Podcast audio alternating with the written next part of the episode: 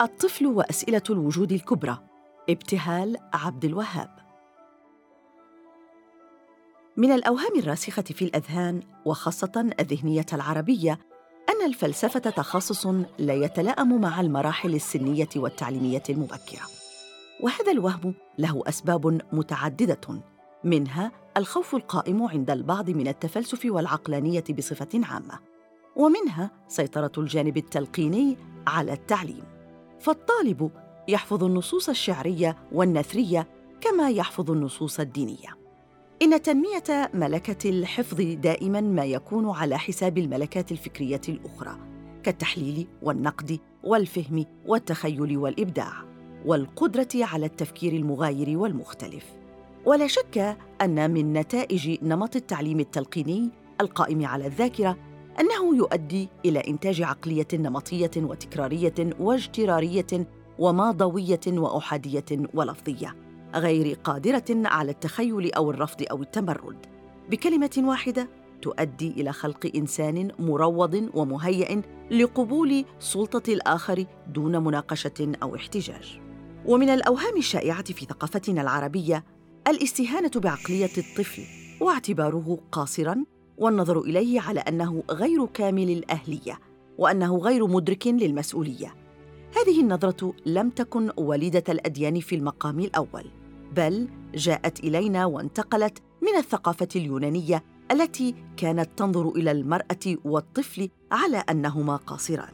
إن هذا الفهم الرجعي لعالم الطفل والنظر إليه بوصفه كائنا مبتسرا هو المسؤول الأكبر عن حرمان أطفال مراحل رياض الأطفال والمراحل الابتدائية والإعدادية من الاستفادة من تدريس الفلسفة. وهذا المقال الذي بين أيدينا هو محاولة للانتصار لعالم الطفولة ولتوضيح مدى أهمية تدريس الفلسفة للأطفال تمهيدا لخلق وعي تنويري عقلاني لدى الإنسان العربي المعاصر. عالم الطفل وعالم الفيلسوف. هناك أوجه شبه كبيرة بين عالم الطفل وعالم الفيلسوف. فالفلسفة هي في حقيقتها تساؤل لا ينتهي حول معضلة الوجود. وربما كانت أهم وظيفة للفلسفة هي طرح الأسئلة والفيلسوف هو ذلك الكائن الذي لا يكف عن إثارة الأسئلة. وليس مهما في الفلسفة الأجوبة أو الحلول ولكن المهم هو السؤال خاصة السؤال لماذا؟ وإذا كان الفيلسوف هو ذلك الكائن الذي يبعث القلق والتوتر في من حوله فإن الطفل أيضا يفعل ذلك ولا يتردد في أن يطرح الأسئلة تلو الأخرى حول من يحيطون به. من أين جئنا؟ وإلى أين سنذهب؟ ولماذا نحيا؟ من هو الله؟ وماهيته وما طبيعته؟ ولماذا خلق هذا العالم؟ ما الموت؟ وما جدوى الحياة؟ أين نذهب بعد الموت؟ وأين ذهب الذين رحلوا عنا؟ ولماذا نموت؟ إلى آخره هذه الأسئلة محيرة يتردد الكبار في الإجابة عنها أو في أفضل الأحوال يجيبون عنها إجابات لا تسمن من جوع. ومن الملاحظات الجديرة بالذكر أن كل من الطفل والفيلسوف يؤسس موقفه الإبستمولوجي من العالم من خلال الدهشة والدهشة في معناها البسيط هي أن ترى الأشياء وكأنك تراها لأول مرة. هذه الحالة من البكارة المعرفية هي المشترك الذهني بين الطفل وبين الفيلسوف. فالعالم الذي ينتمي إليه الفيلسوف والطفل هو عالم البراءة والحرية والتلقائية. وكي يكون الفيلسوف مبدعا وخلاقا فلا بد له من أن يحتفظ بهذا الطفل المشاكس بداخله. ولا بد له من أن يصون هذا الطفل من خطر أن يصبح ناضجا فتصيبه البلادة الفكرية والشيخوخة العقلية. إن شيطان الفيلسوف وشيطان الطفل كلاهما يرفض الخضوع والركوع لسلطان المعتاد والمألوف والمعروف. ولقد صدق هيجل حينما قال كل ما هو مألوف مجهول لا لشيء سوى لأنه مألوف.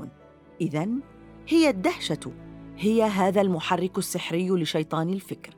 أو بحسب ما قال هيجل في عبارته الشهيرة إن الدهشة هي الأم التي أنجبت لنا الفلسفة. ويؤكد زكريا إبراهيم هذا الاقتران الوجودي بين دهشة الطفل ودهشة الفيلسوف فيقول ومن هنا فقد اقترنت الروح الفلسفية بأداة الاستفهام الكبرى. لماذا؟ حتى لقد شبه بعضهم الفيلسوف بالطفل الصغير الذي لا يكاد يكف عن إثارة السؤال تلو السؤال. ولا غروة فإن الفيلسوف يصر على أنه لا يرى سوى ظلمات حيث لا يرى غيره سوى أضواء. ويأبى الناس إلا أن يروا في الوجود كتابا مفتوحا يفسر نفسه بنفسه. في حين يحلو للفيلسوف أن يصور لنا الوجود بصورة النقوش الهيروغليفيه التي تتطلب التفسير أو الشفرات الغامضة التي تحتاج دائما إلى من يفك رموزها. إن الاندهاش يدفع بالإنسان إلى المعرفة فحين أندهش أشعر بجهلي ومن ثم أبحث عن الإجابات. فالتفلسف بهذا المعنى يرتبط باليقظة والرغبة في الإفلات من روابط الضرورة اليومية بحثا عن عالم الحرية. والفيلسوف أو الطفل حين يتساءل ما هذا ولماذا ومن أين جاء هذا فهو لا ينتظر الإجابة عن الأسئلة من أجل فائدة علمية فحسب. بل إنه يريد أن يشبع نهمه الذي لا يشبع للمعرفة. وكلما قل حظ الإنسان من الذكاء كان أقل اندهاشا. ومن ثم يبدو له الوجود واضحا ومالوفا ومعتادا. فالدهشة ضد الألفة وضد ما يسود الحياة اليومية من إحساس بالتكيف والامتثال والموائمه ولذلك فإن شرط الإبداع الفلسفة هو الدخول في صراع مع ما هو ساند من أفكار جاهزة وتقاليد قديمة وراسخة. وإلى هذا المعنى يذهب مطاع صفدي فيقول إن مجرد كون القول أو السلوك متعارفا عليه ومقبولا دون تردد لا يجعله يمتلك صيغته النهائية. إن وضع ظواهر الحياة العامة واليومية موضع الاستفهام قد يكسر مرجعيتها الهشه مثلا. فالعادة برغم فاعليتها غير القابلة للتجاهل وقدرتها على تحويل العابر إلى الدائم والعارض إلى أصيل والجزئي إلى كلي والتصرف الفردي إلى ما يشبه القاعدة للآخرين. رغم هذه الفاعلية الشاملة التي قد ترجع إليها صناعة القواعد والنظم في الواقع قبل أن تنص عليها التشريعات إلا أنها في حد ذاتها لا تصلح أن تؤسس علما سليما للوقائع ولا اخلاقا عقلانية. وبالتالي فإنها تشكل النقيض الأول لحكمة. فالحكمة والعادة نقيضان على صعيد الواقع قبل أن يكونا كذلك على صعيد التحليل والمقاربة المنطقية. ما أهمية تدريس الفلسفة للأطفال؟ أشرنا في الفقرات السابقة إلى تهافت النظرية الدونية للطفل خاصة أن مرحلة الطفولة المبكرة والمتأخرة تكون بمثابة الأساس البنائي للشخص وأن جل المكونات العقلية والوجدانية للشخصية تتشكل في هذه الفترة المهمة من حياة الإنسان. فكل منا هو هذا الطفل الذي تشكل في سنوات العمر الأولى. إن مخاوفنا وهواجسنا وتوجهاتنا ومعتقداتنا وأفكارنا تتشكل وتتبلور في هذه المرحلة الذهنية من العمر. والفلسفة بوصفها أهم مصادر الإبداع الثقافي والإنساني. إلى جانب الفن والعمل تمثل أهمية قصوى بالنسبة لبناء وتأسيس المكون الفكري والوجداني للإنسان. ويمكن لنا أن نحدد الأهداف المرجوة من تدريس الفلسفة للأطفال في النقاط التالية. اولا القدرة على التفكير الناقد. من أهم الدروس التي يتعلمها الأطفال من تلقي معرفة الفلسفة القدرة على التفكير الناقد. وهذه القدرة ترتبط بطبيعة التفكير الفلسفي ذاته فتاريخ الفلسفة هو تاريخ نقد الأفكار ونقد الواقع معا. وهذا ما جعل فيلسوفا معاصرا مثل الفيلسوف الأمريكي روبز يقول بأن المرء يتفلسف حينما يفكر تفكيرا نقديا في كل ما هو بصدد عمله بالفعل في هذا العالم. حقا ان ما يعمله الإنسان اولا وقبل كل شيء إنما هو أن يحيا. والحياة تنطوي على أهواء وعقائد وشكوك وشجاعة ولكن البحث النقدي في كل هذه الأمور إنما هو الفلسفة بعينها. إن الفلسفة تعلمنا أنه ليس ثمة شيء يمكن اعتباره بينا بذاته وأنه ليس هناك أمر يمكن القول بأنه حقيقة مؤكدة لا يأتيها الباطل من بين يديها ولا من خلفها. بل كل ما في الوجود جدير بأن يكون موضع شك ومحل نقد وعلى حين نجد أن الرجل العادي يميل بطبعه إلى قمع حبه للاستطلاع وكبت رغبته في التساؤل. نجد أن التفكير الفلسفي لا يمل من إيقاظ المشكلات النائمة وإثارة الأسئلة الساكنة وتحريك العقول الغارقة في صمتها وسكونها وخمولها. ثانيا تحقيق الوصال الإنساني. يستخدم زكريا إبراهيم في ترجمته لكلمة التواصل communication اصطلاحا خاصا به وهو الوصال.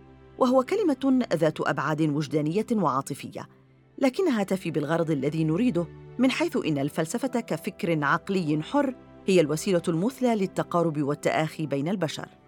يقول في مقدمة كتابه حقا إن الفيلسوف على ثقة تامة من أن المساومة بالحقيقة ما هي إلا خيانة لها ولكنه مع ذلك مستعد دائما لتحقيق ضرب من الوصال بينه وبين الآخرين وليس الحوار الفلسفي سوى هذا الوصال الفكري الذي يتم بين شخصيات حية يتفتح بعضها للبعض الآخر ويحترم كل منها حقيقة الآخر. بعبارة أخرى فإن الفلسفة هي تحقيق لهذه المعادلة الصعبة التفرد والوصال. الفيلسوف عليه أن يكون متفردا ومستقلا إلى أقصى مدى لكن في نفس الوقت ينشد الحوار والجدال والوصال. إن الحقيقة كما يذهب كارل باسبرز ليست ملكا لأحد وإنما البشر جميعا هم ملاك الحقيقة أو إن شئنا الدقة هم الذين يصيغون الحقيقة. فالفيلسوف بهذا المعنى يعلم جيدا أنه في خدمة الحقيقة وأنه لا يملكها وحده وإنما هو مجرد مشارك بها أو شاهد عليها لكنه لا يطمع ابدا في امتلاكها واغتصابها. إن الدرس الذي تعلمه الفلسفة للأطفال والراشدين معا هو أن الأسلوب الإنساني الملائم للوصال بين البشر هو الحوارية. ولقد كان الآباء القدامى للفلسفة سقراط وفلاسفة الحركة السفسطائية وأفلاطون وأرسطو يتخذون من الحوار اسلوبا للتفلسف واسلوبا للحياة وللتواصل مع الآخرين ولتأكيد أهمية الحوار كقيمة أخلاقية وتربوية. يقول حسن حماد في كتابه دوائر التحريم إذا أردنا أن نفتش عن قيمة الحوارية وشروطها فنادرا ما نجدها في قراءة التاريخ. ولكن يمكننا أن نعثر عليها في كتب الأدب وفي رؤى وأحلام الفلاسفة. ولذلك فإن الحديث عن الحوارية لابد وأن يجد نفسه مسوقا بشكل لا إرادي في اتجاهين أساسيين هما الفلسفة وإبداعات الأدب والفن. ويمكن لنا النظر إلى هذين الاتجاهين بوصفهما اتجاها واحدا خاصة أن كليهما يمثل رؤية خاصة للعالم والوجود. ولهذا يجب أن نعترف منذ البداية بأن الحديث عن الحواريه لابد أن يحتمي بقيم الحداثة والتسامح والعقلانية والحرية بل قد يتطلب الأمر قيما أخرى مثل الحب والزهد والعدالة والتقدير. ثالثا الحرية. من القيم المهمة التي نستمدها من دراسة الفلسفة درس الحرية. والحرية هي شرط التفكير المستقل وشرط التفكير الإبداعي أو التفكير الخلاق. كما أن الاعتياد على حرية الفكر هو مقدمة ضرورية للتحرر بمعناه السياسي والاجتماعي. ولذلك عادة ما تغيب الفلسفة عن المجتمعات التي يسودها القمع والإرهاب الفكري. ولعل ظاهرة اختفاء الفلاسفة من واقع الثقافة العربية وانحسار الإبداع الفلسفي يعود في رأينا إلى هيمنة الثقافة اللاهوتية والغيبية على الشارع العربي. والحرية بالنسبة للفلسفة ليست امرا خارجيا فحسب بل إنها تدخل في بنية التفكير الفلسفي. ولن يتحقق أي ضرب من ضروب التفكير بمعناه الفلسفي دون الاعتراف بأن الحق فوق القوة وأن العلاقات الإنسانية السوية لابد أن تقوم على التفاهم والتسامح لا على التخاصم والتعصب. وقد أكد معظم الفلاسفة خاصة في العصور الحديثة أهمية قيمة الحرية ودعوا إليها في كل المناسبات والمواقف. فها هو سبينوزا يرى أن كل إنسان له الحق الطبيعي في أن يستخدم عقله بحرية وأن يحكم على كل الأشياء ولا يملك أي إنسان الحق في أن يحدد للآخرين ما يجب أن يسمح به كحق أو كزيف. ويجب أن تقترن الحرية الكاملة للتعبير عن الرأي والحكم بحرية الكلام. وعلينا في كل الحالات أن ندافع عن رأينا بالعقل وبالعقل وحده وليس بالخديعة أو الغضب أو العنف. خاتمة. لعل السؤال الذي يطرح نفسه علينا فيما يتصل بإشكالية تدريس الفلسفة للأطفال هو أي فلسفة تلك التي قد تكون ملائمة للأطفال وكيف سندرسها؟ والإجابة عن الشق الأول للسؤال السالف نجدها لدى المفكر التونسي فتحي التريكي الذي يفرق بين نوعين من الخطاب الفلسفي. الخطاب الفلسفي التقليدي ويسميه بالخطاب الداخلي للفلسفة والخطاب الفلسفي المنفتح ويسميه بالخطاب الخارجي للفلسفة. وهو يرى أن تاريخ الفلسفة هو تاريخ الصراع بين هذين الخطابين. الخطاب الأول يستهدف الانغلاق المذهبي. على حين ينشد الخطاب الثاني النضال من أجل أن تصبح الفلسفة شكلا من الممارسة. ويمثل هيجل الخطاب الأول بامتياز في حين يمثل كارل ماركس ونيتشه الخطاب الثاني. ومن ثم فإن الفلسفة في صورتها المعاصرة هي الأكثر ملائمة للوفاء بهدف تدريس الفلسفة للأطفال.